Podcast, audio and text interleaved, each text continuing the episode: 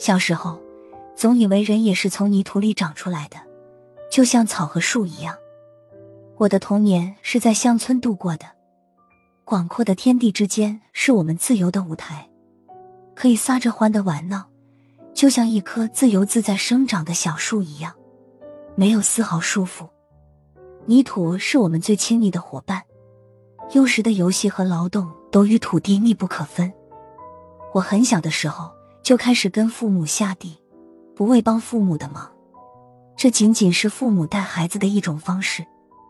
那时村里没有幼儿园，小孩子没有人照看，可不就被父母随身携带着，在泥土里慢慢长大。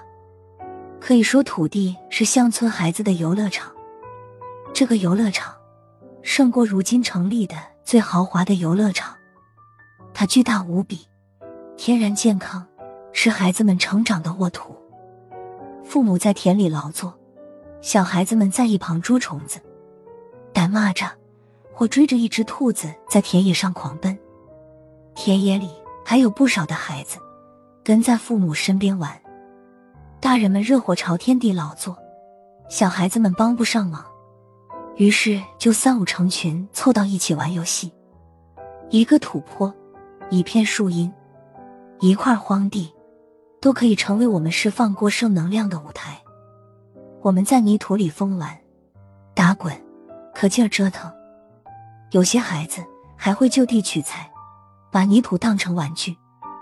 有时，大家用泥土捏东西，捏成锅碗瓢盆的形状，捏成桌椅板凳的形状，好像没有什么东西不能捏的。孩子们的创作热情高涨，创造力惊人。如今的那些所谓的素质教育，哪里比得上孩子们自创的游戏更有意义？捏完这些日用品。下一步就要过家家了，男孩女孩在一起扮成一家人，其乐融融的开始新生活。男孩子们的兴趣更在于打打杀杀，玩富有刺激性的游戏。我们在土坡上垒碉堡、建炮楼、折根玉米秸当枪，找个土地的凹处做掩护，玩打日本鬼子的游戏。照例是要分成正反两派。最后的结果当然是正义胜利。我们最早的爱国主义教育和荣辱观的培养，都是在泥土里完成的。孩子们玩累了，会顺势躺倒在泥土中。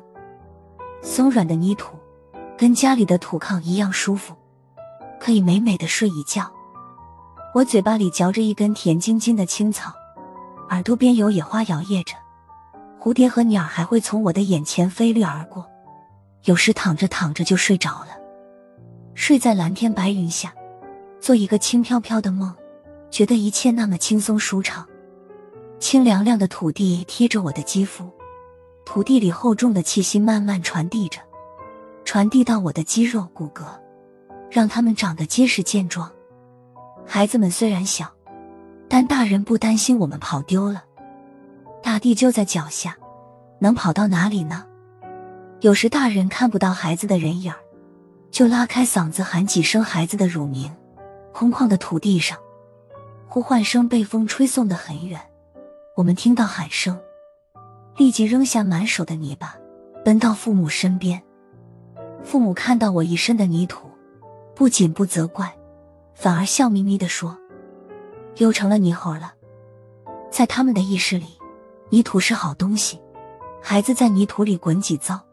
就结实健壮了，祖祖辈辈生于土地，我们与泥土最亲，觉得泥土最养人。周国平在文章中写道：“一个人的童年，最好是在乡村度过。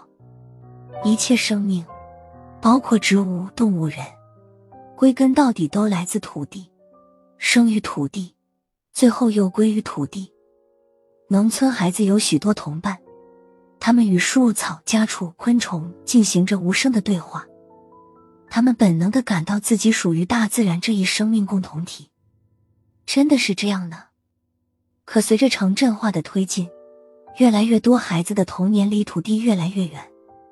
我真希望他们能偶尔回到土地上，感受一下万物是如何从泥土里长大的。